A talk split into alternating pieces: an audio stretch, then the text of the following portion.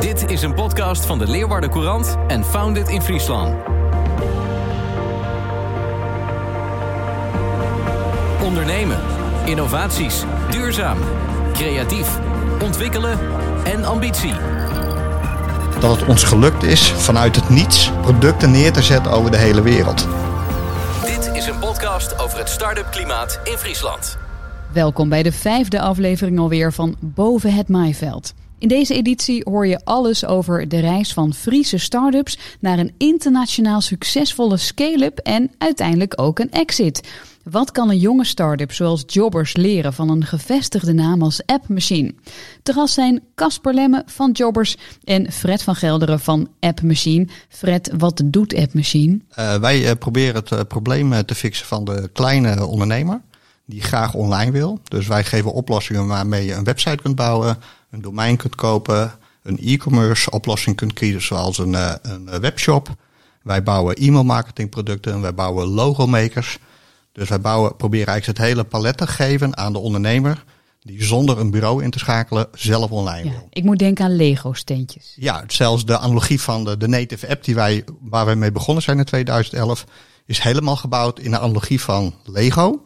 En zelfs als je bij ons op kantoor komt, zie je overal grote Lego-blokken met code erin. Dus wij hebben de code geschreven, die stoppen we in een doos.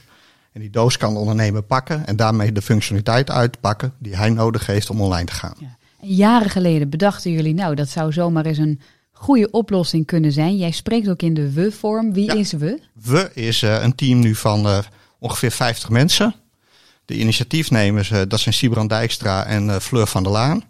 En ik en, me, en mezelf. En dat zijn de drie uh, investeerders die ooit begonnen zijn met het initiatief in 2011. Om ondernemers in staat te stellen om een native app te bouwen. Toen dachten wij nog niet na over het bouwen van websites. Dus wij hebben geleerd in al die jaren dat we aan het ondernemen zijn in deze wereld. Dat het idee waar je mee begint Ja. uiteindelijk heel anders kan eindigen dan uh, waar je nu bent. Maar in essentie denk je wel, ja, die mensen willen iets communiceren, maar ze hebben niet de technische vaardigheden. Klopt. En dat, dat kunnen wij oplossen. Ja, en wij, wij hebben dan als uh, Gredo easy, but not simple. Mm -hmm. Dus het is makkelijk om te gebruiken, maar het is heel mooi. Ja. Het is heel functioneel. En je ziet, als je het bij ons een beetje goed doet, het verschil niet tussen een website die gebouwd is door een bureau of de ondernemer die in de avonturen zelf zijn website heeft gebouwd en daar zijn passie in heeft gestopt. En wat ik wel treffend vind, is vaak als je met start-ups spreekt of scale-ups, dan zijn dat jongens of meisjes die op een zolderkamer begonnen zijn, zelf iets heel goed konden en daaromheen mensen zijn gaan verzamelen. Hoe is dat bij jullie gegaan? Nou, wij zijn uh, niet uh, de mannen van, de, van het zolderkamertje. Nee. Uh, wij zijn, in, maar goed, dat komt ook omdat wij ondernemers zijn die daarvoor ook al aan het ondernemen zijn geweest. Dus we hebben eerder bedrijven gebouwd, ook eerder verkocht.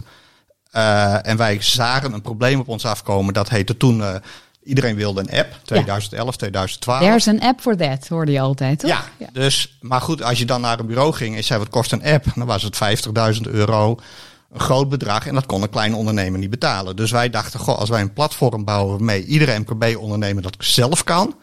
Ja, dan kan hij push-berichten sturen, dus berichtjes via zijn telefoon naar alle klanten. En dat kost uh, misschien maar een paar honderd euro per jaar en dan ben je klaar. Met, en met, die, met dat idee zijn wij begonnen. Juist. En wat we ook terug horen in deze serie, zometeen zullen we ook het voorbeeld horen van, van Jobbers, um, dat, dat die start-ups eigenlijk meteen groot moeten denken. Hadden, hadden jullie ook die grootse plannen? Ja, nou, dat, uh, wij hebben twee jaar gebouwd. Dus je moet dat is nog relatief kort. Ja, nou met een team van ongeveer 15, 20 mensen. Dus dat is uh, een uh, relatieve, dat zal jij ook beamen, een relatief uh, groot team. Ja, kapitaalintensief. Kapitaalintensief, dure mannen en vrouwen, maar met name in onze wereld mannen helaas. Uh, en toen wij na twee jaar klaar waren, zijn we de markt opgegaan. En toen hadden wij wel als idee, dit, dit is veel te groot voor Nederland alleen. Dus wij moeten de wereld over, willen we uiteindelijk een, een omzet genereren, revenue genereren die de kosten weer gaat terugverdienen, maar met name die waarde gaat creëren voor de onderneming als totaal. En een van de uh, prettige bijkomstigheden van dit alles, want we hoorden hey, kapitaalintensief, was dat jullie al kapitaal hadden opgebouwd uit Ja. andere bedrijven. Dat klopt. Ja, Dus dat was ja. het geluk wat wij hadden, is dat wij eh, eh, eh, grotendeels op bijna alles zelf konden betalen. Dat is ook wel wat wij in Amerika weer geleerd hebben. is een mooie les voor alle jonge ondernemers. Is dat Wij waren er trots op dat wij dat met eigen geld hadden gedaan. Toen wij in Amerika aankwamen, gingen mensen ons uitleggen dat dat heel dom was. Because you build your dream and you don't build your product. So you, you better do it with other people's money. So you invest your own money in nice things. Ja. En je gebruikt het geld van anderen om je product te bouwen. Wij waren blij dat wij altijd het met eigen geld hebben gedaan. Dat wij nooit investeerders achter ons hadden staan die ons duwden om iets te gaan doen. Mhm. Het risico is dat als het fout gaat, dan ben je alles kwijt. Had je het met de kennis van nu weer zo gedaan of had je dan toch uh, naar de Amerikanen geluisterd? Nee, wij zijn nog steeds eh, blij dat we het zo gedaan hebben zoals het gedaan is. Maar ik weet ook hoe het geëindigd is. Wij, wij zeggen ook wel eens, we zijn naar het casino gegaan. En uiteindelijk zijn we op rood geëindigd. En bij ons viel je op rood. Hmm. Dus als je me nu weer vraagt, ga je het weer doen? En misschien kan ik over drie maanden daar wat meer over vertellen. Maar dan zullen we het waarschijnlijk doen, of gaan doen, ook met steun van anderen. Oké. Okay. Dat is, eh, heeft nog wat cryptische beschrijvingen, Ja. eh, brengt dat met zich mee. Ja. Eh, dat maakt natuurlijk nieuwsgierig. Dus ik, mensen die nu denken, wat bedoelt hij daar nou eigenlijk mee? Ja, dan moeten ze het nieuws even volgen, denk ik, binnen nu en zes weken. Maar gaat dat ook over App Machine? Ja, dat gaat zeker over App Machine. Ja, want we hebben begrepen, jullie hebben, eh, om in de woorden van jouw compaan Siebrand te spreken, de hoofdprijs gewonnen. Eh, we gaan zo naar ons tweede bedrijf Ja. door, Casper, dus die staat mooi geïnteresseerd te luisteren. Maar eh, hoe is het gegaan? Jullie hebben het twee jaar gebouwd, jullie zijn de wereld ingegaan, jullie kwamen in Amerika en toen? Nou, wij zijn in eh, 2013 dus live gegaan. Wij zijn in 2013 gaan reizen. Eh, wij wij met de Next Web, de mensen die in de technologie sector werken, die kennen dat. Dat is een, eh, een platform waar heel veel mensen bij elkaar komen. Die hadden toen nog de Next Web Events. Ja. En wij zijn met hun de wereld overgetrokken. We zijn naar Brazilië gegaan, we zijn met hun naar New York gegaan. Ja. En zo hebben wij de eerste stappen in de hele grote buitenwereld gezet. Schets mij eventjes de situaties waar je in belandde en waar je al van hebt geleerd. Eh, Want even dus, waar, waar zijn jullie... wij zijn begonnen in São Paulo. ja, maar eventjes, waar pakte je je koffer in? Je woont in Goutum. Ja, ja dat, is, eh, nou, dat is letterlijk in Goud de koffer pakken. Eh, samen, eh, ik reed met de auto naar een collega in Makkum die ook meer ging. En wij gingen met z'n vier in het vliegtuig. Alle vier nog nooit in Brazilië geweest. En zo zijn wij daar begonnen op een event. En hadden toevallig of niet toevallig, je komt altijd tegen op je pad wat je uiteindelijk ook nodig hebt. een, een Nederlander gevonden die in Brazilië woonde en werkte. En zo hadden wij daar ook iemand die ons daar kon vertegenwoordigen. En zo zijn wij de Braziliaanse markt op gegaan. Want het grote voordeel van ons product is, het is online. Dus je zorgt ervoor dat je traffic naar je website krijgt. En als je daar een goed betaalsysteem achter hebt, dan kun je gewoon overal ter wereld verkopen. Zo zijn wij de wereld ingestapt. Later hebben we geleerd dat het, het openen van het winkeltje wat ingewikkelder is dan eh, zeggen, nou we zijn er en eh, kom maar naar me toe. Want ieder land heeft daar weer eigen... Wij wisten niet hoe complex de Braziliaanse wetgeving was. Dat hebben we allemaal achteraf geleerd. Hadden we het vooraf geweten, waren we er misschien nooit naartoe gegaan. Nee. Maar omdat we dat niet wisten, gingen wij er gewoon heen. En dus, als we, want we extraheren volgens mij per minuut een, een les als het gaat Ja. over internationaal succes. En dus zeg jij, wees ook in die zin aangenaam naïef, want anders dan zou je geen avontuur meer aangaan. Nee, want je moet gewoon ook dingen maar even bewust negeren. En denken, ja, ik begin klein, dus niemand interesseert het wat je doet. En als je groot wordt, omdat je een groot succes wordt, dan kun je altijd daarna alles gaan regelen zoals je zou moeten regelen. Ja. Maar even eerlijk, hè, want je even nog die situatie in Goutum. eh, stond je dan voor de spiegel ook een beetje te oefenen? Hi, my name is Fred. I'm from App Machine. It's wonderful. Nee, dat nee, maar wat wij wel hebben gedaan is dat we wel heel eh, steeds eh, ook met eh, iemand die heel goed was in hoe schrijf je een pitch en hoe vertel je verhaal met de pitch elevator techniek wel geleerd hadden om in twee minuten je verhaal te vertellen wat we daar kwamen doen. ja.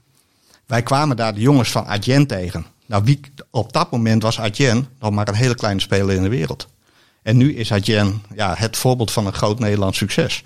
Maar wij hebben ook gezien hoe de jongens ook in Brazilië Ja. begonnen. Je trainde met Ronaldo, zo moeten we het bekijken. Ja, achteraf eh, wel. Dat Ja. is natuurlijk van elkaar niet. Nee, wij gaan zo nog verder horen hoe dat zich heeft ontwikkeld en ook welke lessen je hebt geleerd. Het aardige is, eh, naast jou staat Casper en jullie kennen elkaar al een tijdje, hebben elkaar ook vaker gesproken. Dus eigenlijk wat we in deze podcast gaan doen is ook een, nou, eh, fragmenten van die gesprekken ophalen en daar de lessen uithalen. Casper, hoe leg jij uit wat jullie doen met jobbers? Ehm, nou, ik vind het wel mooi, want ik sta weer te genieten van Fred's verhaal, zeg maar. Ik heb hem nu al eh, meerdere keren gehoord. Ehm, maar ook wat Fred zegt, zeg maar, je begint ergens mee. En eh, Ik heb naast de studie heb ik gewerkt in het buitenland, in Lorette Mar in Spanje. En daar ervaar ik hoe het is om in een nieuwe omgeving te gaan werken, zeg maar.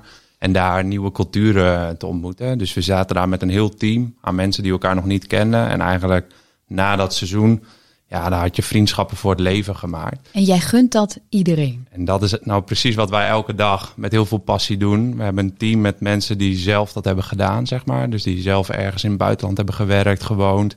Dus die ervaring met anderen willen delen. En daar hebben we inmiddels drie platformen voor. In Frankrijk, uh, Duitsland, België en Nederland.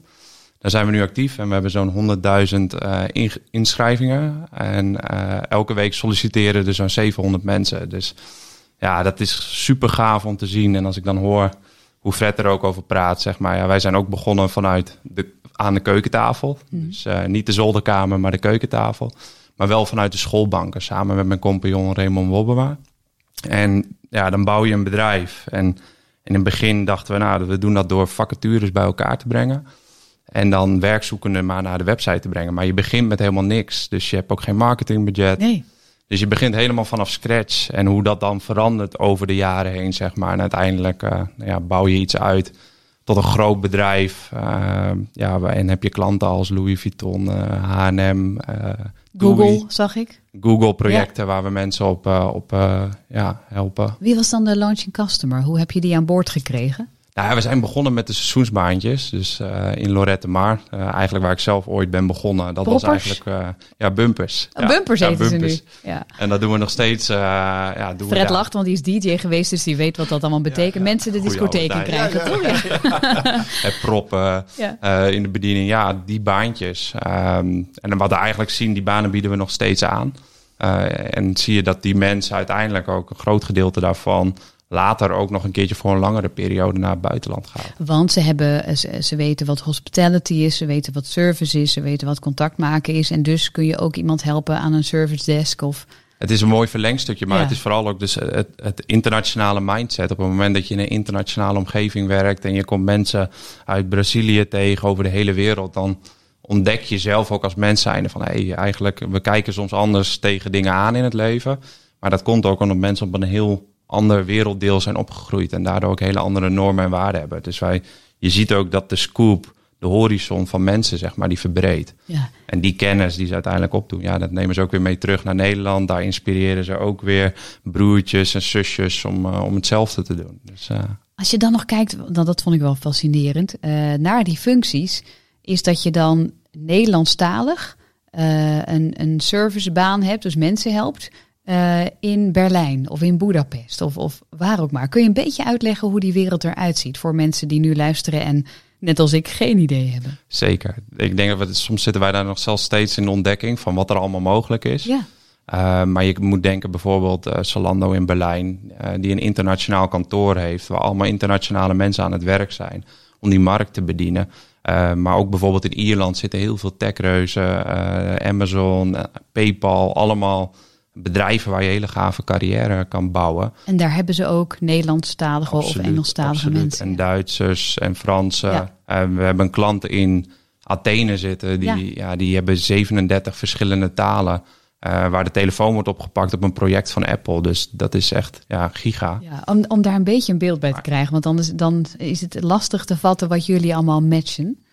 Um, ja, het, het, is, het gaat echt letterlijk. We hebben een boomhutbouwer vacature gehad in uh, bakkers in België, horecaportiers in Oostenrijk, tot echt de baantjes inderdaad bij PayPal en Google. Ja. Uh, zolang het maar over de landsgrens is. En dat is denk ik uiteindelijk onze kracht, zeg maar. Wij focussen alleen op dat stukje waar we goed in zijn. En dat is echt mensen helpen van A naar Z. En ja, daar komt nogal wat bij kijken. Want het, ik zeg wel eens, het is niet van Leeuwarden naar Sneek. Uh, verhuizen voor je werk. Nee, mensen gaan wel echt uh, nou ja, naar een vreemde stad waar ze nog niet weten hoe het allemaal in elkaar zit. Dus uh, pa en ma brengen ze weg naar Schiphol, koffertje mee. Ja, wij kennen dat gevoel dat je nou dat, dat vliegtuig staat te wachten en denkt, waar ben ik in godsnaam ja. aan begonnen? Waarom en, wilde ik dit ook alweer? Wie ken ik daar ja. en waarom doe ik dit inderdaad? Ja. Maar dan uiteindelijk na de eerste paar weken, en als je daar doorheen bent, dan, ja, dan wil je niet meer anders. En dan verandert je het leven en dan ga je zo anders tegen dingen aankijken. En is het dan vooral, want hey, jullie zijn matchmaking en, en die zoekfuncties die werken goed. Ik heb er doorheen gescrolld. makkelijker. is het dan vooral dat het een, een uh, voelt als een techbedrijf? Of is het veel meer toch een, uh, een dienst waarin je heel persoonlijk met die jongeren mee op pad gaat? Want het maakt nogal uit ook voor je pitch in die lift natuurlijk. absoluut. Ik denk dat wij de verbindende factor proberen te zijn met ons, met ons platform. Dus meer de community kant. Uh, de ik, ik, ik, voel me een jobber. Ik ben in. Ja, ja, dat is ook. We, we, hebben echt recent die rebranding ook achter de rug. En dat is ook in, ingestoken om veel meer. We waren eerst in de verschillende landen onder verschillende namen. Nou ja, dat, we zijn ooit begonnen met grenzeloos werk. Denk een mooi voorbeeldje waar wij het op, de parkeerplaats over hadden. Uh, nog een mooie pen, maar die laat ik aan uh, Fred over. Maar we zijn begonnen met grenzeloos werk. En dat is natuurlijk niet in het buitenland uit te spreken. Nee. Klanten die struikelden erover, maar wij vonden het vrij toepasselijk. Uh, hier in Nederland althans. Dus al gauw besloten om ons werkgeversplatform anders te noemen. Toen de tijd Dutch Employees. Want ja, we dachten, dan zijn we goed vindbaar in Google. Ja. En dan komen die werkgevers allemaal bij ons. Ja, en dan ga je Duitsland in. En dan ja, zorgt het allemaal voor verwarring. internationale taal, ja. Nee, en hebben we gezegd, nou, nu moeten we het in één keer goed doen. Uh, want we kunnen niet blijven veranderen van naam. En zo is Jobbers geboren. Mooi. En ja. zo, meteen ook ben benieuwd wat Fred ook, wat voor, uh, wat voor lessen er al te leren zijn. Nog even de setting, hoeveel mensen werken er bij jullie? En ik heb begrepen dat dat van Heerenveen nu in Leeuwarden gevestigd is. Ja, we zijn, we zijn in Leeuwarden gestart. Dus, oh, dat was het, ja. Ja, ja, dat waren jullie. We zitten nog steeds in, in Leeuwarden aan het Zuiderplein.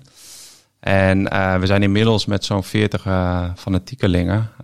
en dat komt allemaal uit verschillende landen. Dus Duitsland, Frankrijk, verschillende nationaliteiten in Leeuwarden. We hadden een kantoor in Valencia, recent geopend vlak voordat corona insloeg. Uh, dus ja, daar hebben we helaas weer de deuren moeten sluiten. Uh, en alle focus echt op Leeuwarden, want ja, we hebben wel een pittig jaartje achter, de, rug. Ja, want uh, dus mensen zullen dat zich afvragen. Dan zit je in een stijgende lijn. Op welke schaal bevonden jullie als je kijkt naar start-up, scale-up, verdere ontwikkeling? En hoe ja. is dat nu? Ja, we zaten in de start-up fase waarin we eigenlijk ieder jaar aan het verdubbelen waren. En eigenlijk nou ja, een jaar actief waren op de Duitse markt. En ik weet nog dat we het erover hadden. Het vond plaats in China. En toen kregen we eigenlijk al van, nou, spannend, spannend. Toen kwam het naar Italië. En in Italië doen we heel veel seizoenswerk op campings, animatieteams. Dus dan zaten we al een klein beetje van, oeh, dit kan wel eens uh, vervelend gaan worden. En toen ging het eigenlijk heel snel in één keer door heel Europa heen. Vliegtuigen werden naar de grond gehaald. Ja, en dan zie je je omzet met 95% uh, instorten. Ja, en dan zit je wel eventjes met elkaar van oké, uh, ieder jaar verdubbelden we. Nu zien we in één keer de inkomsten bijna opdrogen. Ja.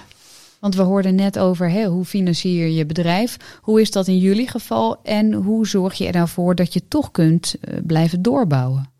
Ja, wij zijn, mijn compagnon en ik zijn samen begonnen toen we nog uh, aan de NHL aan het studeren waren. Dus dat geeft natuurlijk een stukje vrijheid. Je bent nog aan het studeren. We konden gelukkig ook afstuderen. En eigenlijk tijdens uh, de projecten die we op school draaiden, kwamen we in contact met Lutse Zelstra en uh, Laurens Stoek. En die zijn toen aan boord gestapt, zeg maar, als onze investeerders. En die hebben geholpen om ons kantoortje te geven aan het Zuiderplein. Daar zijn we inmiddels drie keer verhuisd. en hopelijk hebben we nu groot genoeg ruimte om te blijven zitten voorlopig. Ook met het stukje dat nu veel mensen remote voor ons aan het werk zijn. En we toch zien dat kantoor meer een ontmoetingplek gaat worden. En wel belangrijke vergaderingen of mooie momenten samen zeg maar, op kantoor te creëren. Maar ook het stukje remote zeker niet bij uh, jobbers weg te denken. En qua financiering en positie, um, wat voor vragen zou je voorleggen aan Fred? Hè? Als je nu luistert naar zijn verhaal en je, je kijkt naar jullie verhaal. Um, nou, wij zijn nu, doordat we de rebranding ook achter de rug hebben, beginnen we op een fase te komen dat we uh, sneller internationaal kunnen gaan schalen. En ja, daar ga je op een gegeven moment ook kijken naar nieuwe financieringsmogelijkheden om dat uh, op te gaan zetten. En uh, nou ja, Fred heeft zeker in Silicon Valley volgens mij de nodige partijen gesproken, zeg maar. En wat waren dan dingen waar jullie echt voornamelijk als compagnons naar uitkeken, zeg maar. Van wat was voor jullie heel belangrijk om die partij te vinden die jullie verder ging helpen? Ja, nou, uh, wij hadden dan uh, het geluk dat wij niet direct op zoek waren naar geld. Maar op het moment dat wij naar Amerika gingen, werden wij wel door heel veel clubs benaderd die wel zagen wat wij aan het doen waren en interesse toonden om mee te gaan doen. Uh, maar dat, dat voorwerk is dus eigenlijk al gebeurd omdat je heel goed in een netwerk zat, met mensen jullie al kennen. Ja, maar, in, ja, maar dat is met name, uh, was dat toch het Nederlandse netwerk. Ja. En als je groot internationaal wil, dan kun je dat ook in een Nederlands netwerk doen. Maar wij hebben doen bewust, want even nog terug, wij gingen naar Brazilië. Ja. Wij kregen Japanners op bezoek, wij kregen Duitsers op bezoek, wij kregen allemaal internationaliteiten op bezoek. En op een gegeven moment dachten we van ja, maar het is allemaal zo versplinterd uh, en wij begrijpen Japanners niet. En die begrijpen ons niet. Dus dat waren drie leuke dagen, maar uiteindelijk geen transactie. Nee. En wij waren in ons hoofd al zover dat wij het in het uh, allemaal zouden gaan vertalen. En zeg maar van links naar rechts gingen programmeren en van rechts naar links. Het Eigenlijk zeg je, je bent gauw geneigd je te voegen naar dat wat op je pad komt of wat je overkomt. Ja, want in het begin ben je heel erg uh, enthousiast. En dan moet je ook vooral blijven. Maar je wordt ook heel enthousiast van alle mensen die dan interesse in je tonen. En wij hebben dat ook wel genoemd door uh, beursgekte. Hmm. Op een beurs is iedereen enthousiast over je. En, maar daarna komt het eraan dat je als je op van een beurs afkomt, dat dan ook de mensen komen. En dat de, het enthousiasme van de beurs niet weg hebt. Hmm. En wij hebben toen bewust gezegd, wij, wij gaan helemaal niet meer naar de vreemde talenlanden. Dus wij vonden Duitsland al ingewikkeld. Want Duitsland is gewoon heel anders dan Nederland. We hebben met Duitsers samengewerkt. Dat was wel leuk, maar dat werkte voor ons niet goed uit. En wij hebben gezegd, wij gaan gewoon de, de oceaan over. En we gaan in uh, Amerika, dat is zo'n grote markt. daar zit uh, veel meer uh, eh, IT. Daar zitten veel meer investeerders. En Amerikanen denken ook anders. Want als we in Nederland iets vertelden, vroegen ze altijd... en hoeveel omzet maak je en hoeveel winst? Ja. Wij dachten helemaal niet aan winst. Wij dachten aan groei. En dat heb ik ook bouwen. met Casper en uh, bouwen. En het, het, uh, je bent niet geïnteresseerd aan het bedrag onderaan de streep. Je bent geïnteresseerd in de cash die je overhoudt om weer de volgende stap te doen. Juist. En Amerikanen kijken daar. Een growth mindset. ja, en die, die zijn gewend om te investeren. En die accepteren ook dat niet iedere investering lukt. En een failure is uh, een learning. En een learning brengt je weer naar de volgende fase. Dat is wat ik in Nederland ook steeds zeg. Van nou, ervaring moet je opdoen. Ga, maak je een fout. Jammer. En dan ga je weer verder. Ja. Hoe luister je naar, de, naar deze les al? Ja, met, met, interesse, zeg maar. Want dat is natuurlijk uh, heel belangrijk op het moment dat je een ronde gaat ophalen. Zeg maar, dat het wel echt bij je past en het ook echt meer brengt dan alleen die zak met geld. Juist. Want dat is zeker niet uh, de oplossing. En Herkenbaar wel dat je daar toch eerst wel naar keek? Um, nee, niet per se dat ik daar naar keek, maar wel de ervaring doordat je met verschillende angels gaat praten en venture capitals. En dan kom je toch wel heel snel achter dat het een ander, ander wereldje is, zeg maar, waar het heel snel al draait om nou ja, de exit en waar ga je naartoe en welk punt. Dus een beetje, ja, het verandert het ondernemerschap ook wat. En ik denk dat dat als... Ook je mensbeeld? Um, in zekere zin ja, het is denk ik de grote, de grote mensenwereld uiteindelijk, zeg maar. Waar het ergens om draait. En, en ja, je moet op een gegeven moment aanvoelen van wil je die stap denk ik zetten. En voor ons is, ja, we hebben iets heel moois neergebouwd. En ik denk dat we eh, hele goede mensen eromheen hebben verzameld. Waardoor we eigenlijk met ja, goede mensen om je heen kom je al heel ver. En dan is, zijn er eigenlijk heel veel andere alternatieven als je eventueel geld wil ophalen die ook mogelijk zijn. En als je dan kijkt naar uh, de kansen die jullie willen pakken, dan, dan nou ja, die growth mindset, dan moet je ook weten wat voor stappen je wilt gaan zetten. Welke stappen zijn dat? Bij ons is die momenteel nu eventjes zorgen dat we het fundament uh, na de rebranding weer goed neerzetten. Uh, we hadden gehoopt dat we al iets sneller weer op gang waren gekomen, zeg maar, in het nieuwe jaar. Maar toch stroef met vaccineren, aantal landen waar het nog flink spijkte, waar wij net een heleboel mensen uh, altijd naartoe brengen. Dus daardoor. Uh, Want ik heb begrepen dat er zo'n 15 tot 20 matches per dag werden gemaakt of nu worden gemaakt. Ja, we, zitten, we hebben ongeveer 700 sollicitaties per week. En daaruit komen zo'n 20, 25 ja. mensen die ook echt daadwerkelijk aan een baan starten in het ja. buitenland. En dat is nu in coronatijd. Dat is nu, zit dat rond de 10, 15. Ja, ja, ja. ja. En we hebben altijd in de zomer hebben we een piek, dus bouwen we op. En eigenlijk vlak voor de kerstdagen ja, daalt het weer. Want mensen blijven dan toch nog liever eventjes tot januari in Nederland. En daarna willen ze wel weer vertrekken naar het, uh, naar het buitenland. Fred, in de gesprekken die jullie eerder met elkaar hebben gehad, wat viel jou op aan uh, jobbers en ook uh, zeg maar hoe Casper en zijn collega's dat aanpakken? hun passie. En uh, gewoon uh, toch het, uh, het mooie beeld van jonge studenten die met een idee beginnen en gewoon met dat idee losgaan. En denken in kansen en niet denken van nou ja, wat kan er allemaal gebeuren. Ik weet nog dat wij voor de coronatijd elkaar voor het eerst ontmoeten. Hè? En, en groei en ambitie. En, en nou, dat vind ik knap als ik dan later hoor. En ik heb, spreek ze weer dat ze door de coronatijd, ook terwijl je eigenlijk als jong ondernemer alleen maar gewend bent aan 100% plus plus. Hè? En iedereen geeft je een schouderklopje omdat je zo'n succes bent. De gemeente Leeuwarden loopt steeds te promoten van ja. grensloos werk. En dat je dan toch, uh, hè, dat, dat uh, is dan ook blijkbaar de kwaliteit van het groepje ondernemers wat daar zit. Dat die helemaal in staat zijn uh, terug te gaan tot de basis. En we gaan, ja, we moeten resetten. Ja, want Casper, je had wel de verantwoordelijkheid al over medewerkers. Ja, ja zeker. Zeker. Dus, en we hadden net geïnvesteerd om, om die groei weer te gaan maken. Dus ja, dat was voor ons vrij snel schakelen om inderdaad binnen anderhalve week en in één keer al die mensen thuis te laten werken. Mm. We hebben daar geluk dat de techniek daarin meehelpt, zeg maar. Uh, maar dan moet je ook naar je businessmodel gaan kijken. En je hebt, we hadden toen totaal geen uitzicht wanneer ook maar weer de vliegtuigen omhoog zouden gaan. Wanneer bedrijven uh, weer mensen die kant op konden halen. En wat we eigenlijk zagen aan het begin van de crisis was dat het voornamelijk uh, aan werkzoekende kant zeg maar heel erg was van, uh, oh, wat, wat, gebeurt er nu? En dat de werkgevers nog waren van, nee, kom maar, want die, die moesten nog allemaal hun plannen en hun aanpassingen doorvoeren. Daar eh, waren ze nog helemaal niet aan toegekomen. We hadden een klant in Portugal, die hebben 13.000 medewerkers. Nou, ga die maar eens eventjes allemaal remote laten werken. Dus dat was een hele operatie. En eigenlijk gaandeweg dat de mensen wat meer aan corona gewend raakten, zag je bedrijven die hun hele strategie omgooiden. Dus die in één keer allemaal zeiden, ja, we mogen met niemand meer samenwerken om te staffen. We gaan het allemaal zelf doen en we nemen niemand aan. En ja, dan houdt het voor ons snel op. Ja. Wat heb je op dat vlak ook geleerd van internationaal ondernemen? Want daar worden natuurlijk uh, dagelijks colleges en webinars en sessies aan gewijd. Hè? Hoe leer je die andere culturen kennen?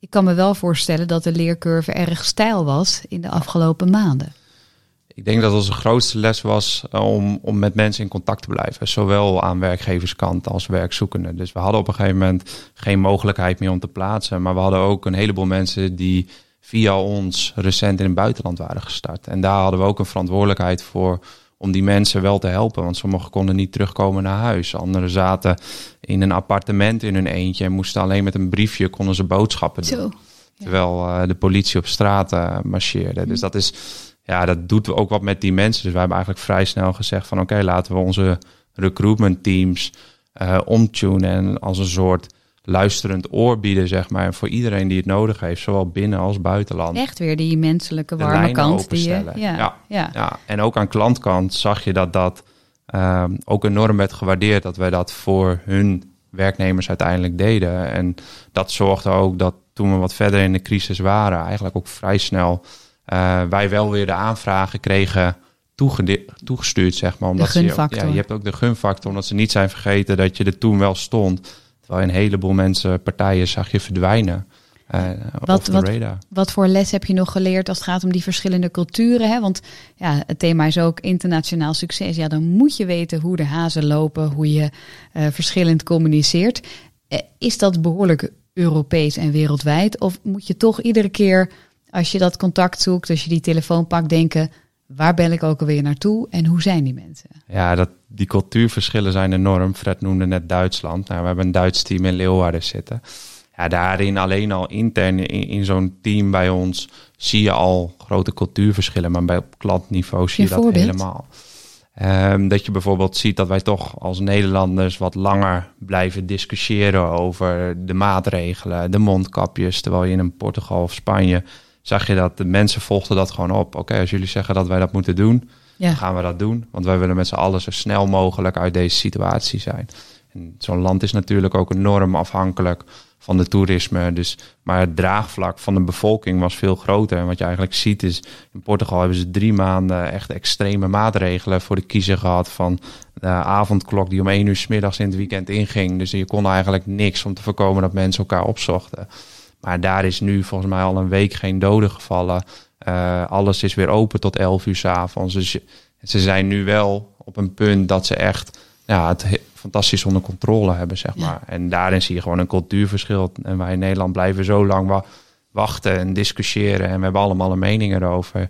ja, ik noem het geen goed of fout. Alleen dat is duidelijk per land dat je daar echt een groot verschil Ja. in ziet. En Frankrijk en Duitsland eigenlijk hetzelfde. Ook veel gehoorzamer eh, ja, dan wij misschien rebelse Nederlanders met elkaar zijn. Het kan niet anders dan dat je dat ook persoonlijk vormt. Dat je eigenlijk per situatie misschien wel een andere filter, een andere lens even voorzet. Ja, daar hou je wel rekening mee. Ik denk eh, niet altijd bewust, zeg maar, met elk telefoontje wat je naar het buitenland doet. Maar we weten wel, oké, we zitten met deze klant in Griekenland om tafel. Ja, van het verleden weten we dat we wel andere dingen kunnen verwachten dan als wij met de klant uit Ierland om tafel zitten. Ja. Fred, wat eh, zijn daar bij jou geleerde lessen? Eh, dat wij Nederlanders eh, heel erg direct zijn. En dat, dat heb je zelf niet door, omdat je bent op- opgegroeid in de cultuur eh, waarin je leeft. Maar zeker in Amerika, eh, maar ook eh, in, in Brazilië, maar ook op andere plekken van de wereld, is men eh, toch bedachtzamer. Nou, Eh, jij, jij lijkt mij wel van het trio, of in ieder geval het mannelijke duo, Ja. wel de meest bedachtzame. Ja, dat is wel zo. Maar ook ik ben eh, in mijn communicatie eh, vrij direct. Ja. En dan vind ik het zelf gewoon dat ik objectief feiten breng of dingen zeg. Terwijl met name ook Amerikanen, die zijn veel politer, beleefder. Als je in een... ja, wij leefden al in de, in de Hangout. Hè, dat is de, dan de Zoom van, van Ja. Google. Hè. Eh, maar dan waren wij gewend, als wij iets niet goed vonden, dan zeiden we: Hey Casper, eh, was een bad job. Hè? En, maar dan, dan die Amerikaanse programmeurs die keken ons dan van, eh, hè, wat gebeurt hier? En dan kregen we achteraf kritiek dat wij iemand in de groep hadden aangesproken op zijn Ja. werk wat hij gedaan. En dat is not done. Terwijl wij dat in Nederland gewoon heel normaal Maar vinden. het kan is inderdaad vooral dus als je als start-up scale-up kan het veel kapot maken als je op die Ja. manier wel je goede mensen die, die zijn schaars dat je die dan je tegen Ja. je in het harnas jaagt. Ja, en ook hè, wij hebben dan eh, de, het support voor onze producten wordt gedaan in de, in de, de lage lonenlanden. En ja, die mensen eh, ook bij COVID hebben gezien dat die, iedereen zei altijd support moet altijd bij elkaar zitten en dat kan niet bij elkaar vandaan. Nou, dat kan dus blijkbaar heel goed, want dat is allemaal gelukt. Hè. Dat, ook bij ons in de organisatie wereldwijd is dat allemaal gebeurd. Maar ja, dan hoor je mensen die gewoon ja, in een klein kamertje, wat bij ons een slaapkamer is, dan leven ze dan met een gezin. Ja. En dan moet er ook nog gewerkt worden. Dus ik ben het heel met je eens. De Nederlanders die blijven maar discussiëren over alle maatregelen. Maar je moet misschien, hè, nou, als je internationaal werkt, zie je ook andere culturen, andere omgevingen waar mensen op een hele andere manier leven en tevreden zijn met wat ze hebben. En wij zijn gewoon, vind ik, met alle respect, soms een beetje verwend. Spoiled. Ja. Ja, Ja, spoiled, spoiled. verwende mensen die Ja. klagen over elke maatregel die de regering wel neemt. En als ze hem wel nemen, klagen we. Als ze hem niet nemen, klagen we ook. En ik weet het antwoord van COVID ook niet. Het is nooit goed bij ons. Nee, maar wat ik wel weet, en dat zie ik ook aan de mensen, die willen allemaal heel graag naar buiten. Hè, want wij zijn al sinds eh, 15 maart vorig jaar dicht. Eh, het werk gaat prima door. Alleen wat wij missen is het, het vieren van een succes. Het opstarten of beëindigen van een project met een groep. Maar qua werk gaat het prima. En ja, en onze mensen die, die hangen er ook gewoon in. En die accepteren het zoals het is. Ja. Wat kunnen wij dan meebrengen aan die eh, eh, Friese nuchterheid of andere eigenschappen die bijdragen aan internationaal succes? Hoe is dat bij jullie gegaan, Fred? Ja, ik weet niet of dat onze Friese nuchterheid is. Want wat wij gedaan hebben is natuurlijk wat anders dan eh Friese nuchterheid. Jullie hebben 40% van de aandelen destijds. Hè? Misschien nog even goed om. Ja, om ja. Ja kijk, want ook, ook wij zagen toen wij... Wij hebben natuurlijk twee jaar geprogrammeerd. Daarna zijn we nog twee jaar bezig geweest om de markt eh, op te gaan. ja, kon ik En eh, toen dachten we ook, ja, als we nu echt groot willen worden... dan moet je er weer geld in stoppen. Dus wij hebben wel gesproken met kapitaalsverschaffers. En wij hebben het geluk gehad, of we hebben het afgedwongen... dat er een beursgenoteerd bedrijf waar wij nog nooit van gehoord hadden...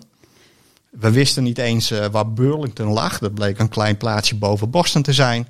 Die ons benaderd heeft van willen jullie eh, een keer komen praten. En dat zou telefonisch. En dan moet ik eh Sibrand alle credits geven. Die zei, wat telefonisch? We gaan er gewoon heen. Want wij waren in San Francisco. We zeiden, vliegen wel even over Boston terug. Eh, de, de, de mooiste anekdote is dat wij, Sibrand Fleur en ik, in het Hilton een hotelkamer hebben gehuurd. Betaald voor, ik geloof, eh, 600 dollar. Om alleen maar even een douche te doen van een half uur. En toen zijn we in de Uber gestapt en naar, naar Burlington gereden. En met ons enthousiasme en omdat wij een product hadden wat werkte. Dus we didn't sell a promise, we did sell a product. Werden zij enthousiast van die gekke Friesen eh, uit Nederland. Want die hadden het wel, en dat is misschien dus wel een punt. Jullie, jullie uh, hadden geen firma gebakken lucht, maar het werkte al. En dat... Het werkte, wij hadden tractie, wij hadden klanten. En wat wij goed gedaan hebben achteraf, is dat wij niet vanuit Nederland zijn blijven werken. Wij zijn naar San Francisco gegaan, uh, hebben via het netwerk in Amsterdam iemand gevonden die ons in contact bracht met een zeeuw. Die woonde oh. in uh, Silicon Valley. En Marco. En die heeft ons geholpen om uh, in Amerika te landen. Ja, want je kunt zeggen, ik ga naar Amerika toe. Ja, en, ja, dan? Wat, en wat dan? Ja, ja. Amerika is zo groot, dat is hetzelfde. Ik ga landen in Europa. Ja, dat, dat, hè, dat zijn de, de, de, de maten waar je in moet denken. Je hebt die pionnetjes nodig. Je, die, die, hoe is dat bij jullie uh, uh, nu? Want ik, ik hoor je nog, ik weet niet of dat redelijk traditioneel is. Hè? Je gaat naar een land, je, je hebt daar een platform. Hoe zou je het nu beschrijven en wat leer je hier ook uit? Nou, ook bij ons in het begin hadden we, hadden we geen budget om, om te reizen. En was het gewoon mailen, bellen en zoveel mogelijk klanten proberen binnen te halen. Maar in landen zoals Spanje is het juist zo goed dat je je gezicht laat zien, zeg maar. Want daar doen ze zaken met de persoon. Ja. En uiteindelijk niet, zeg maar, uh, met een praatje. Dat kan nog zo gelikt zijn. Maar ze willen je gewoon zien. Ze willen met je uit eten. En daarna bepalen ze eigenlijk van, uh, oké, ja, dit gaat wel wat worden. Dit zit wel goed. Dus... In wat voor situaties ben jij beland? Misschien niet het Hilton Hotel, maar wel kun je beschrijven in, in verschillende delen van de wereld waar je dan zat en hoe dat dan ging? Um, nou ja, wij we hebben heel veel uh, klanten zitten in, in de zuidelijke landen. Dus denk aan uh, Griekenland, uh, denk aan Spanje, denk aan Portugal. Dus die kant op. En mijn compagnon Gijs Kingma, die, wij zijn ook in een drie duo, zeg maar. Raymond is heel sterk aan het stukje, stukje software, wat helemaal zelf gebouwd is met het team aan developers. En Gijs is echt de man van de sales, de klanten binnenhalen, relatiebeheer. Dus uh, samen vliegen wij ja, regelmatig die kant op. Uh, in corona was dat een stuk minder, maar er waren jaren dan uh, zaten we meer in het vliegtuig. En dan ga je dat gesprek aan. En soms, ja, je zit daar als broekie. en dan dachten we ook van in een toren, in een ivoren toren met de CEO. Ja, en dan deed je gewoon je best. En uiteindelijk raak je steeds meer, omdat wij ook gewoon een platform had wat zich bewees, zeg maar. En dat we zagen dat die vacatures werden ingevuld ja, wisten we ook dat we ze gewoon echt konden helpen. Uh, maar ja, je moet uiteindelijk die klant daar wel van zien te overtuigen. Ja. En nu zitten we in een vaarwater dat, ja, dat eigenlijk hele mooie klanten ook aankloppen. Omdat mensen van andere bedrijven uiteindelijk weer gaan werken bij een nieuwe partij. En daar spreken ze over ons. En dan worden we, nou ja, ga eens met die partij in zee, zeg maar. En ga eens kijken. En dan daar komen weer allerlei samenwerkingen uit voort. En ja, nu nog steeds komen we ook. Um, want uiteindelijk willen wij iedereen de kans geven. Dus op het moment dat jij uh, de sales in wil, finance, of je wil gewoon echt de zorg in die kant op. We hebben ook in het Caribisch gebied uh, altijd vacatures, zeg maar, voor de zorg, uh, die ook heel erg populair zijn. Dus uiteindelijk willen we iedereen die kans geven. En ja, dan moet je een heel divers aanbod ja. zien te creëren op je platform. En over die diversiteit, want wat me dus wel uh, opvalt is, je hebt zowel die technische kant, hè, je hebt die developers, je hebt dat stuk techniek waarin je wilt excelleren en waarde wilt toevoegen die andere bedrijven niet toevoegen. En je hebt die warme kant, waarbij je diegene die gaat werken ontzettend op zijn of haar gemak stelt. Nou, die ouders willen, willen zeker weten dat het goed zit. En die werkgevers. Hoe lastig is het dan voor jullie ook om hè, als leiding te geven om goed die taken te verdelen en dat je op al die borden kunt schaken? Ja, wij, wij hebben eigenlijk een paar jaar geleden gekozen voor de bestuursvorm van holocratie. Omdat wij heel erg geloven dat je, je verzamelt een goede mensen om je heen. En zij hebben ergens voor geleerd, ze hebben ergens passie voor. Dus waarom zouden wij die mensen vertellen hoe ze het moeten doen? Dus wij zetten mensen in een rol. Je kunt binnen ons bedrijf meerdere rollen hebben. Maar die persoon is daar ook verantwoordelijk voor. Dus we hebben mensen die uh, met heel veel passie het recruitment doen. Maar we hebben ook de developers die de software bouwen. Of een developer die in het finance team zit en daardoor weer een stukje ja, die development mindset meeneemt. Waardoor we in één keer een heleboel dingen die voorheen ontzettend veel tijd kosten. Zeg maar met, een, ja, met die development mindset kunnen automatiseren. Uh, waardoor het finance team in één keer een stuk efficiënter weet te werken. En ik denk dat dat ja, uiteindelijk de kracht is van ons team. Het is multidisciplinair. Het werkt wel samen, maar uiteindelijk is één iemand eindverantwoordelijk in zijn of haar rol.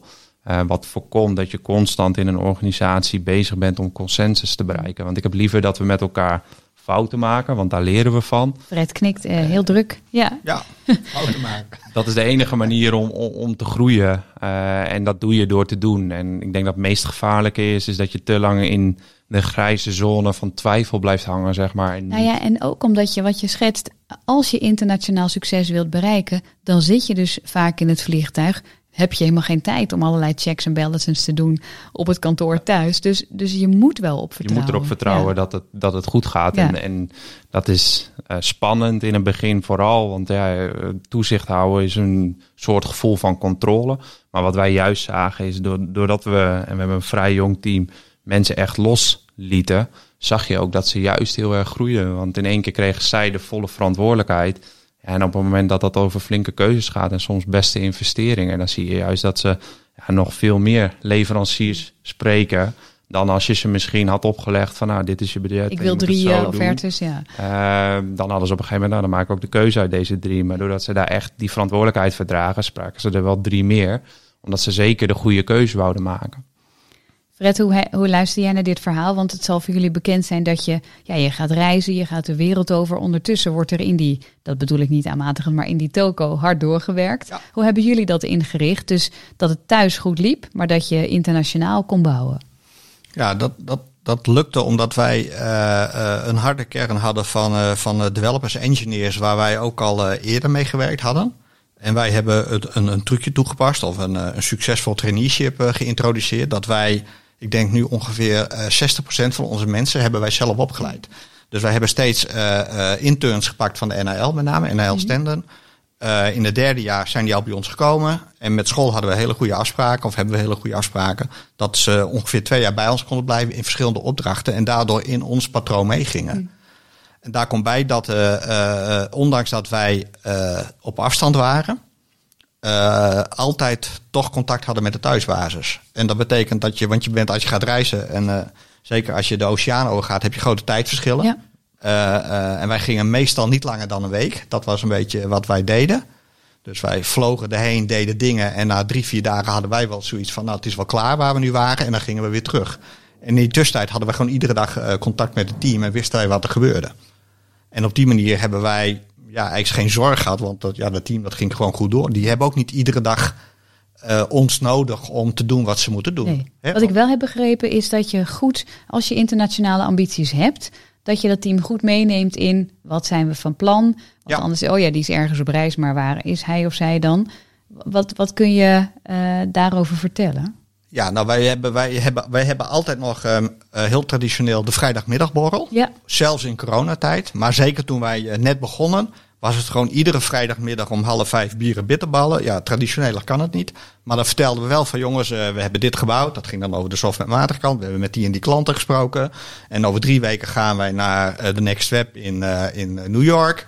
En dan willen we dit product tonen. Ja. Dus wij, wij, wij zijn heel goed geweest. We doen onze demo sprints. Hè, want jij, jij weet het ook, ik denk van software engineers. Product is nooit af. sprints. Hè? Dus wij hadden dan eh, de sprints en dan, en dan moest het voor de demo klaar. En dan was het soms s'nachts nog dat het gebeurde. En dan sliepen wij eh, in New York. Maar dan stond het er de volgende dag. En als we dan terugkwamen, dan deden we altijd weer een grote sessie. Waarin wij vertelden van wat we beleefd hadden. Welke contacten we hadden gelegd. En zo was iedereen. Ja, wij, ja ik, ik heb altijd gezegd, ik schrijf een spannend jongensboek. En dat vind ik echt wat App Machine was. En ik zeg ook steeds, ieder jaar is het hoofdstuk anders geëindigd dan wij aan het begin van het jaar dachten. Dat is nog steeds zo. Eh, en dat moet je leuk vinden. En dat, ik denk dat jij dat heel erg zult herkennen. En daar namen wij onze mensen in mee. Dus dat vinden ze ook ja, heel leuk. Ja, en dus is dat internationale succes ook van hen. Zeker, ja, Juist. want zonder hen hadden Yes. wij het nooit gekund. Nee. Hoe, doe, hoe doen jullie dat, Casper? Hoe neem je mensen mee en zorg je dus ook dat die, die internationale mindset bij iedereen zo is? Ja, dat zou automatisch gaan als je internationaal eh, eh, diensten aanbiedt. Maar Ja, met zo'n jonge club hadden wij ook aardig wat eh, borrels met, eh, met lekkere barbecues. eh, en tegenwoordig doen wij dat met het Beer Moment, eh, digitaal. En dat is, ja, dat is ook een plek waar we met elkaar praten, waar we mensen in de zon zetten. Omdat we weten van ah, die hebben deze week mooie prestaties neergezet. Maar ook fuck-ups met elkaar delen van ah, dingetjes die even minder goed zijn gegaan, maar waar we wel weer van leren. Juist door ze ook aan te moedigen om dat te delen, zeg maar, voor de organisatie. Maar ook wel eens eh, nieuws wat minder leuk is delen. En ja, dat heb je in corona heb je dat ook met elkaar. En ik denk dat het dan heel belangrijk is om goed met elkaar te blijven communiceren van waar staan we jongens en, en waarom is het zo belangrijk dat we met z'n allen nu de schouders eronder zetten. Want wij hebben nou, enorm veel gevraagd van onze mensen, want situaties veranderen af en toe per week bij ons. Dus de ene keer schoten we naar links en dan vroegen we een week later om in één keer volledig de andere richting in te gaan, omdat ja, daar veranderingen waren en dat vraagt heel veel. Dat kan mensen ook mensen. murf maken natuurlijk. Ja, ja. en dat, nou, maar als je mensen daarin meeneemt en ook uitlegt waarom het gebeurt, dan krijgen ze ook meer die achtergrondinformatie mee. Dus ik denk dat dat heel belangrijk is om, om je mensen daarin mee te nemen, zodat we ook en hun ook de stem te geven, zeg maar, om met ideeën te komen. Want uiteindelijk zijn zij degene die elke dag met de mensen spreken, daar feedback van krijgen, de gebruikers. Uh, en juist die waardevolle kennis hebben, zeg maar. Aan de randen, zeg maar, vind je juist daar waar het nog beter kan. En uh, je, je zei van ook zo'n beer moment en dat je dingen met elkaar deelt. Ik dacht nog even aan dat team Duitsers en dacht ook aan iemand die je kent uit Amerika die elke dag naar kinderen vraagt: How is it to be you today, honey? Die verschillen zijn behoorlijk groot. Hè? Dus hoe zorg je ervoor dat iedereen zich ook thuis voelt bij die cultuur?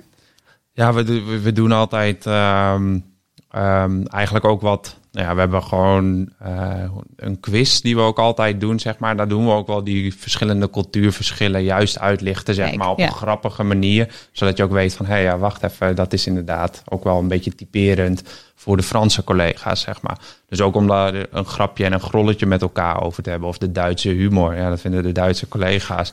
Die vinden zich soms heel grappig, zeg maar. En dan zeggen wij Nederlands, oh ja, de Duitse humor komt weer om de hoek kijken. Uh, maar dan wordt op een leuke manier wordt daar over gegrapt. En, uh, met je mag bijna wel een, een, chief culture eh, officer hebben als je het zo... zo zeker, zeker. Dat zijn jullie eigenlijk. Maar ik denk ook echt wel dat we een aantal chiefs daar hebben lopen in de organisaties. Die daar de verantwoordelijkheid voor dragen. En ook met elkaar zorgen dat we dat bewaken. Want ik denk dat dat uiteindelijk op het moment dat je bedrijf zo groeit... en we gaan nu richting, richting de 40... Uh, eh, en helemaal als het steeds meer remote gaat worden, is het een hele uitdaging dat je die cultuur ook juist blijft bijhouden. Want dat is de reden waarom mensen bij je werken, zeg maar. En dat wil je koesteren met elkaar. Cultuursensitief, heb ik uh, wel eens begrepen, uh, noemen ze dat ook. Als we nog kijken naar de timeline van AppMachine.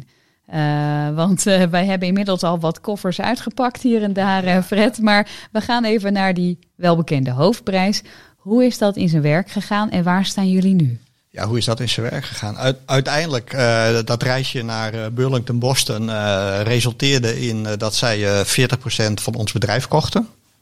En toen werden wij in één keer een onderdeeltje van een groot internationaal beursgenoteerd Amerikaans bedrijf. Nog even de naam. Als mensen... dat was, toen heette dat Endurance, dat heet nu Newfold. Een, een, bedrijf wat wereldwijd acteert, behalve in Europa. Dus als je onze mensen vraagt, wat vind je het meest jammeren? Hm. Is dat wij niet meer actief zijn in de lokale markt. Als je mensen vraagt, wat doet AppMachine? Dan zullen de meesten het niet weten. Nee, ik, ik vroeg ook even om me heen. En mensen zeiden, ja, het is een beetje stil daarom. daarom ja, ja, ja. ja, maar wij doen fantastische dingen. Alleen uh, die fantastische dingen die worden verkocht in Amerika of in Zuid-Amerika of in Azië, maar niet in Europa. Amerika, onze Amerikanen zijn niet geïnteresseerd in Europa. Uh, vraag me niet waarom. Maar dat vinden ze te complex. Uh, allemaal talen, allemaal verschillende wet en regelgeving. Uh, betaalsystemen zijn anders. Dus allemaal ingewikkeldheid. En dat is het voordeel als je naar Amerika gaat. Hè, dat hebben wij ook gedaan. We hebben eh, een payment provider, een betaalsysteem eronder gezet. En dat doet het gewoon in elke staat. Zo simpel. Ja. En als je in Frankrijk wat wil gaan verkopen, ja, andere wetgeving. Ja, wij hebben één Franse medewerkster voor Amerika op de loonlijst zo anders, zo ingewikkeld. Ja, ja dat wens je je ergste tegenstander toe. Men, wij, mensen die nu zitten te luisteren en die toch een plan hadden binnen Europa, die gaan ze nog tien keer bedenken. dat, zeg ik steeds. Het is onze ervaring. Uh, je hoeft er niks mee te doen. Het is maar net in wat voor dienst of product je zit. Maar het is, zit een hele groot verschil tussen de, de, de, de dienst en, en, de, en, de, manier waarop eh, Casper en zijn collega's dat aanbieden en wat wij doen. Wij hebben puur een, als je het heel plat slaat, een website met allemaal producten. En waar je ook bent, als je de domeinnaam maar weet, dan kun je het bij ons kopen. Ja. Dat is wat anders dan mensen met elkaar in contact brengen. Dus ik heb ook al eens tegen Casper gezegd, joh, maak die software nog, nog mooier. Dat je al die contactmomenten even vanuit een schaalbaar principe veel meer technologie maakt. Want de computer weet straks precies welke persoon bij welke match hoort. Je bedoelt eigenlijk zou het... Gebruik je data veel meer. En haal, hè, want wij hebben gezegd schaalbaar is alleen maar iets waar je steeds minder handen aan hoeft te doen. Want als je steeds groeit en je moet steeds meer handen doen, ja, dan, dan loop je tegen een barrière aan. Ik zie aan de reactie dat jullie die les al ter harte hebben genomen. Dat er hard aan wordt gewerkt. Vertel Ja, eens. dat, dat, dat klopt zeker. Dat is, dat is namelijk de gedachte ook inderdaad met de community. Want met ons team zijn we natuurlijk tot een zekere zin in staat om mensen te inspireren om de wereld te gaan ontdekken. Maar uiteindelijk als je de mensen die het al aan het doen zijn een stem gaat geven, zeg maar. Dus de community het werk gaat laten doen. Ja, dan is niks zo betrouwbaar als mensen die zelf op de locatie al zitten. Ja. Maar die ook zeggen van, hé, hey, als je deze kant op komt, weet je wat, je komt op vrijdagavond aan, zaterdag ga ik jou een rondleiding geven en dan laten we even zien waar wij allemaal al de Onze leuke plekjes doen, hebben ja. ontdekt. En eh, dat je met elkaar die kant op reist. Dus we zijn ook aan het kijken om eh, duurzamere manieren van reizen aan te bieden. Want uiteindelijk pakken mensen natuurlijk het vliegtuig. Dat is niet heel goed voor het milieu. Het staat zelfs bij op de site als ik zeg maar ga solliciteren. Of dan zie je al zo'n icoontje volgens mij. Zie je ons Ja. vliegtuigje. Dus wij, wij zijn ons daar bewust van. En dat is ook de reden dat voor iedere plaatsing die, die wij maken, planten wij vijf bomen. Om daar wat voor terug te doen. Maar we willen dat eigenlijk verder brengen. Dus we zijn nu bezig met Flixbus, de groene bussen, zeg maar. Om een samenwerking eh, aan het uitrollen. Waar mensen ook, en daar komt die community weer om de hoek kijken. Op het moment dat jij met een groepje al die kant op gaat reizen. En je zit in een busreis naar Portugal. Nou, dat duurt wel eventjes iets langer dan het vliegreisje. Maar het maakt wel dat je met elkaar connect, zeg maar. En dat er al veel meer een vriendschap is. Waardoor mensen op het moment dat ze daar aankomen ook beter geïntegreerd raken. En eigenlijk al in een vriendengroepje belanden. Doordat ze zo'n reis hebben gemaakt met elkaar. En dus zeg je die community building zal meer op die manier gaan. Zodat wij onder de motorkap eh, de boodschap van Fred ook ter harte nemen. Eh, dat we daar meer geautomatiseerd gaan, gaan matchen. Het maakt het veel schaalbaarder. En uiteindelijk da- data waar Fred het ook over heeft. We hebben denk ik nu meer dan 6000 mensen die via ons in het buitenland zijn gaan werken. Ja, dat is data die je hebt. Je kunt zien per klant wat voor types dat zijn geweest. En uiteindelijk kan je natuurlijk algoritmes draaien op al die data die je hebt, zeg maar, om te kijken van hey, deze kan, deze persoon zou de grootste kans hebben om bij klant A in Ierland. En dus laat je die vacatures ook eerder zien. Exact. bovenaan. En dan Ja. kan je een personalized newsletter, eh, daar kan je alles op gaan aanpassen, zeg maar. Het mooie is dat Fred erbij staat met met, met zijn schouder omhoog. Ja, natuurlijk. Zijn, zijn straatje. Ja, ja, maar ja. ik weet hoe complex het is. En, Ja. eh, dus daarom zeg ik nogmaals, eh, het, eh, eh, eh, eh, zoveel respect voor wat eh, deze mannen eh, doen. Eh, eh, wij hebben het op eh, onze manier anders gedaan, met andere producten, ander eh, soort organisatie. Maar er zitten wel heel veel dingen in die weer elkaar raken en waar je van elkaar kunt leren. Want ik luister ook, hè, dan kun je zeggen, ja, de, de, ik behoor dan tot de gevestigde orde. Hè, dat las ik Je ergens. hebt een goede exit-strategie. eh, Ja, ja, Maar, dat, maar, dat, maar toen wij begonnen hadden wij het niet over een exit-strategie. Eh, wij dachten niet over vier jaar komt er een Amerikaan voorbij en die koopt eerst 40% en later 60%. Dat wisten wij niet. Want, maar wij waren met een passie bezig om die dienst in de wereld te hebben. Vind je dan ook soms dat, want inderdaad, als ik me verdiep in die start-up en scale-up en, en dat woord exit-strategie, dat, dat valt zo'n beetje om de alinea. Is men daar te veel mee bezig? Ja, te veel. Dat weet. Kijk, uiteindelijk, hè, dat, eh, eh, of je doet het omdat je de, de beste groene vertegenwoordiger ter wereld wil zijn. Maar eh, natuurlijk heel veel bedrijven doen het eh, om een mooie club te bouwen, eh, succes te hebben. En succes is niet alleen het bedrag aan het eind, maar ook tevreden klanten en groei van klanten over de wereld. Als, het, als je het kan, maar je kunt het ook gewoon in Nederland doen. Ja. En uiteindelijk ja, is het de, de keus van of je groeit zoals Adyen gedaan heeft, zelf door. Geld er steeds ingepompt en uiteindelijk de IPO gedaan, naar de beurs gegaan. Dat is al die aandeelhouders ook niet slecht uitgevallen. Nee. Of, en dat is ons overkomen, is dat eh, heel veel eh start-ups en scales-up, die worden uiteindelijk gekocht door een groot bedrijf. Want die pakken die technologie, dat kunnen ze intern, dat, dat hebben wij nu ook geleerd, niet ontwikkelen. Want er zitten allemaal processen achter en wij zijn maar een klein clubje van relatief 50 mensen. Dus En ik heb ook begrepen, even een tussenvraag, dat jullie ook hebben gezegd, ja, groter willen we ook eigenlijk niet. Nee, want dat, dat, eh, dat is ook lastig. Want als je veel groter wordt, dan moet je weer een, een bestuurslaag of een andere managementlaag erin brengen. En ja, wij zijn zo direct betrokken bij het geheel. Ik heb eh, een, eh, goede vriend van mij, Gerrit Baarda van Ziers, Ja. ook een bekende vriendondernemer. Ja. En die heeft op een gegeven moment heel knap gezegd: Hé hey Fred, ik zet er een manager tussen. En dat vind ik zo knap van hem. En die zegt: Ik ga gewoon als aandeelhouder bestuurder strategie doen. En ik heb iemand anders die dat ook met mij bedenkt, maar die doet ook alle andere dingen. Nou, dat moet je kunnen. En daar zit nog gewoon een heel simpel wetgevingstechnisch ding achter waar de Amerikanen niet tegen kunnen. Dat heet ondernemingsraad. Ook zo'n Nederlandse uitvinding. Ja, je kunt er alles van Ja, vinden. ja, ja. Maar je kunt Amerikanen niet uitleggen dat medewerkers gaan meedenken over de arbeidsvoorwaarden die je hebt. Nee, Dat past slecht bij ze. ja. Cultuurverschilletje. ja. Het cultuurverschil. Wat vind jij leerzaam aan, die, aan dat getal van 50? Want jullie zitten ook een beetje op, op die wip. Ja, je raakt dan wel. Je moet waken, zeg maar, dat het niet een, een te gemanaged verhaal gaat worden. En dan gaat het ondernemen er ook af. Ik denk niet dat het uit te sluiten valt op een gegeven moment bij een bepaalde groei. Eh, maar het is ook hoe je je organisatie op een gegeven moment gaat indelen.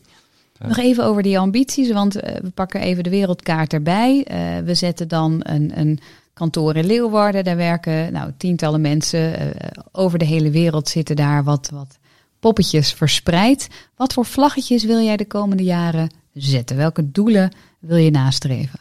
Ja, ons doel is in ieder geval om met jobbers nu eh, de komende jaren hopen we naar landen toe te gaan waar echt behoefte is aan een platform als dat van jobbers. Dus waar echt mensen die ambitie hebben om in het buitenland te gaan werken. Welke landen zijn? Eh, bijvoorbeeld waar wij merken dat een heleboel mensen zitten die, die toch op een of andere manier ook op onze jobbersplatformen terechtkomen, is Italië. Er zijn een heleboel mensen die daar over de landsgrenzen kijken eh, om ervaring op te doen en dat uiteindelijk ook weer mee terug te nemen naar Italië. Toch ook eens bij die mama vandaan willen als ik het, Oh eh, ja, toch? precies. En, en, en, ehm, maar ook natuurlijk een land wat, ja, wat ook moeilijkheden heeft gehad, zeg maar. En ook gewoon mensen die van de universiteit afkomen, die gewoon geen werk kunnen vinden. Nee.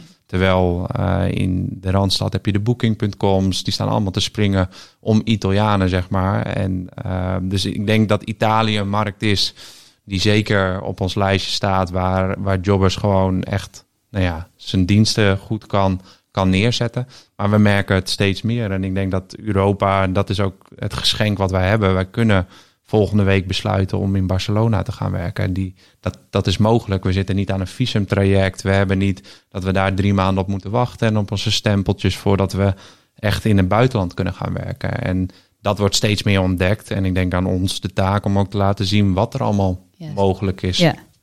Het, het, het grappige is ook, want we, deze podcast gaat ook over het Friese ecosysteem en hoe dingen ook weer terugvloeien. Maar ik sta hier gewoon met twee wereldburgers, met ook wereldverhalen. Dat is mooi om te horen. Wat is er nog in die end eh, typisch Fries? Of wat vloeit er terug in dat Friese ecosysteem? Of wat heb je aan dat Friese ecosysteem? Niks is ook een antwoord, maar er zal vast iets zijn. Ja, ik, ik krijg de vraag wel eens vaker. Want eh, als internationaal bedrijf, waarom wij inderdaad in Friesland zitten. Maar ik, denk dat juist wij hebben heel veel support gehad. Dus de optie om met een Fred te kunnen sparren en andere ervaren ondernemers, zeg maar, hoe zij het hebben gedaan. En te leren, zeg maar. Eh, Want je hoeft niet het wiel opnieuw uit te vinden. Dat zou zonde zijn als je in dezelfde valkuilen trapt, zeg maar, die mensen al voor zijn gegaan. Dus we hebben altijd heel vaak gekeken in keukens van andere bedrijven. En we merkten dat in Friesland eigenlijk toch heel veel daarvoor openstaan om dat te doen. Uh, ze staan niet te schreeuwen van de daken, maar als je ze benadert, dan staan ze er zeker voor open. En gewoon ook ja, de steun vanuit de gemeente. Uh, we staan eigenlijk uh, met regelmaat op de hogeschool waar we kennis delen. Waar ook weer allemaal internationale studenten komen. En toch, als je ons Duitse team vraagt, zitten een heleboel mensen die heel graag... Die zijn hier gekomen vanwege de studie. En die willen dan eigenlijk wel blijven, omdat ze Nederland toch wel relaxed vinden. Iets minder pusherig van. Een bepaald pad wat je moet lopen.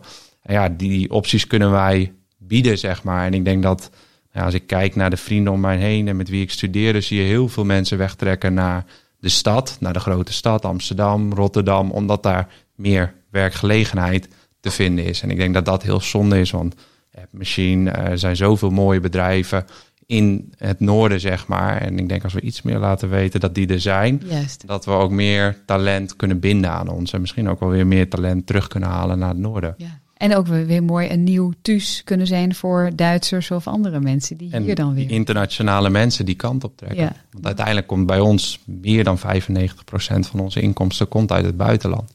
Maar we hebben de meeste mensen, zeg maar, hebben we in Leeuwarden Ja. zitten of omgeving, Groningen. En wat uiteindelijk hier uh, normaal gesproken uit eten kan en uh, zijn dingetje kan doen naar Yes. het theater. Ja, mooi om te horen. En uh, Fred, als je kijkt nog naar, naar Friesland en, en hoe je in die context uh, opereert, wat heeft het gebracht en wat brengen jullie terug? Ja, wat, wij hebben uh, weinig met het Friese ecosysteem te maken gehad. Omdat wij ja, misschien wat eigenwijs in ons eigen wereldje zaten. Mm. Er zijn ook wel mensen gezegd, wat, wat zijn die gekken aan het doen? En nou, dat kan alleen maar fout gaan. nou, uiteindelijk hebben wij de internationale contacten gezocht in Amsterdam en omgeving. Omdat daar toch een veel grotere start-up scene is. Waar je net de mensen kent die wel in San Francisco de juiste personen kennen. Uh, maar wij, wij zijn, uh, ook Siebrand en ook ik, uh, zijn geboren en getogen Friese. Ik ben dan geboren Leeuwarden, zeg ik dan altijd erachteraan. een blauw-geel hart. Ja, dus, precies. Sorry. Maar dus uh, dat vinden wij fijn. Wij vinden het fijn om heel close met de NL, NHL Stenden uh, samen te kunnen werken. Daar geven wij ook lezingen en colleges door onze mensen aan de studenten. Dus dat geven we terug. Wij geven studenten de mogelijkheid om bij ons te studeren, af te studeren of aan het werk te raken. En wij hopen dat doordat wij hebben laten zien wat wij hebben meegemaakt, dat anderen ook denken, hé, hey, dat kunnen wij ook. En wij zijn altijd bereid om daar met anderen over te praten. En dat, dat, en dat ik zeg altijd, dat is daar wil ik ook helemaal niks voor hebben, want het is geen werk, het is mijn hobby. Het, ik vind het leuk om, en als Casper of Raymond er maar één dingetje van oppakt, dan vinden wij het al super. Ja. En dat hopen we uit te stralen. En, en natuurlijk, wij huren een mooie kantoorruimte in Achmea-toren. Dus wij hopen dat, uh, dat de stad daar ook wat uh, beter wordt. Wij brengen Amerikanen uh, binnen. En wij noemen het altijd Klein Amsterdam. En wij hebben in het buitenland ook nooit over Friesland. En dat is misschien een beetje uh, flauw, maar wij zeggen al een one-hour drive from Amsterdam. Want wij hebben het heel erg als ja. Nederlanders Fries over afstand. Maar wij zien gewoon mensen in Amerika die gewoon iedere dag van Amsterdam naar Leeuwarden rijden voor hun werk. En dat vinden ze heel gewoon. Dat, en als wij, hè, dan, dus als zij zeggen, ja, je landt op Schiphol en dan bij een uur ben je bij ons op kantoor, dat vinden zij heel gewoon. Dus wij, dus wij proberen dat ook helemaal niet zo bijzonder te maken. Het is alleen zo dat de Friese ondernemers wel wat trotser mogen zijn misschien op wat ze brengen en wat ze doen. Nou, daar zijn wel allemaal initiatieven voor, maar ja, dat zit ook een beetje in de genen. Nou, net als bij mij, ik loop ook niet eh, van de daken te schreeuwen wat ik allemaal gedaan heb. Waar ben je? Dat het ons gelukt is vanuit het niets producten neer te zetten over de hele wereld. We hebben een fantastische club van 50 eh, mensen. En dat hebben we met uh, zoveel plezier gedaan. Ik heb zoveel meegemaakt. Dat vind ik bijna nog belangrijker dan het geldbedrag wat wij uiteindelijk aan het eind van de rit uh, gekregen hebben. Hè? Want je zei, Sibrand zei, we hebben de hoofdprijs gekregen. Wij hebben een fantastisch bedrag gekregen. Er zijn ook mensen die hebben gezegd, jullie hebben het vroeg verkocht. Kan ook. Dat weet je nooit. Nee, nee. Maar ik vind dat geld is leuk en dat maakt het leven aangenamer. Maar als ik denk wat ik in Brazilië, ik, ik heb gezeild uh, in Rio. Ik heb een foto, die bewaar ik nog altijd, met mijn voeten in een, op een Copacabana staan. Dat heb ik ooit een keer gewild. Dat is me gelukt. En, en ik denk dat zijn die hele kleine dingen. Tot een taxichauffeur die mij de iPhone terugbrengt die uit mijn broekzak was gevallen. In New York. En dan denk ik, nou, al die anekdotes vanaf 2011 tot nu maken dat het gewoon een fantastische reis geweest is. En ik denk, als je dat achteraf kunt zeggen, dan heb je het fantastisch goed gedaan. Ja, dat is onbetaalbaar. Ja, en natuurlijk is het aan het eind, hè, want ik zei, we hebben alles op rood gezet en rood is gevallen. Als het niet gevallen was, dan had iedereen ons sukkels gevonden. Maar dan hadden ze me die reis nooit, die, die reis heb ik gehouden. Hè, en dat zeg ik ook nu we onderdeel zijn van het hele grote. Dat avontuur is er nog steeds, alleen dat ondernemerschap is er nu uit. Want ja, de Amerikanen die hebben het nu voor het zeggen. Dus dat is misschien de teaser voor. Hm. Mooi hoor. Het nieuws dat gekomen. Ja, ja, mooi. Maar ik vind ook inderdaad dat je, want je zegt ja, op voorhand, we kletsen al langer dan een uur. Op voorhand zei je, ja, ik treed niet zo vaak op de voorgrond, maar het, raakt je wel ontzettend als je het erover Ja, hebt. zeker, want ik ben uh, super trots op wat we bereikt hebben. Ja. ja en dat hebben we toch maar, uh, en dat doen jullie ook, uh, gewoon als een stel simpele Friesen.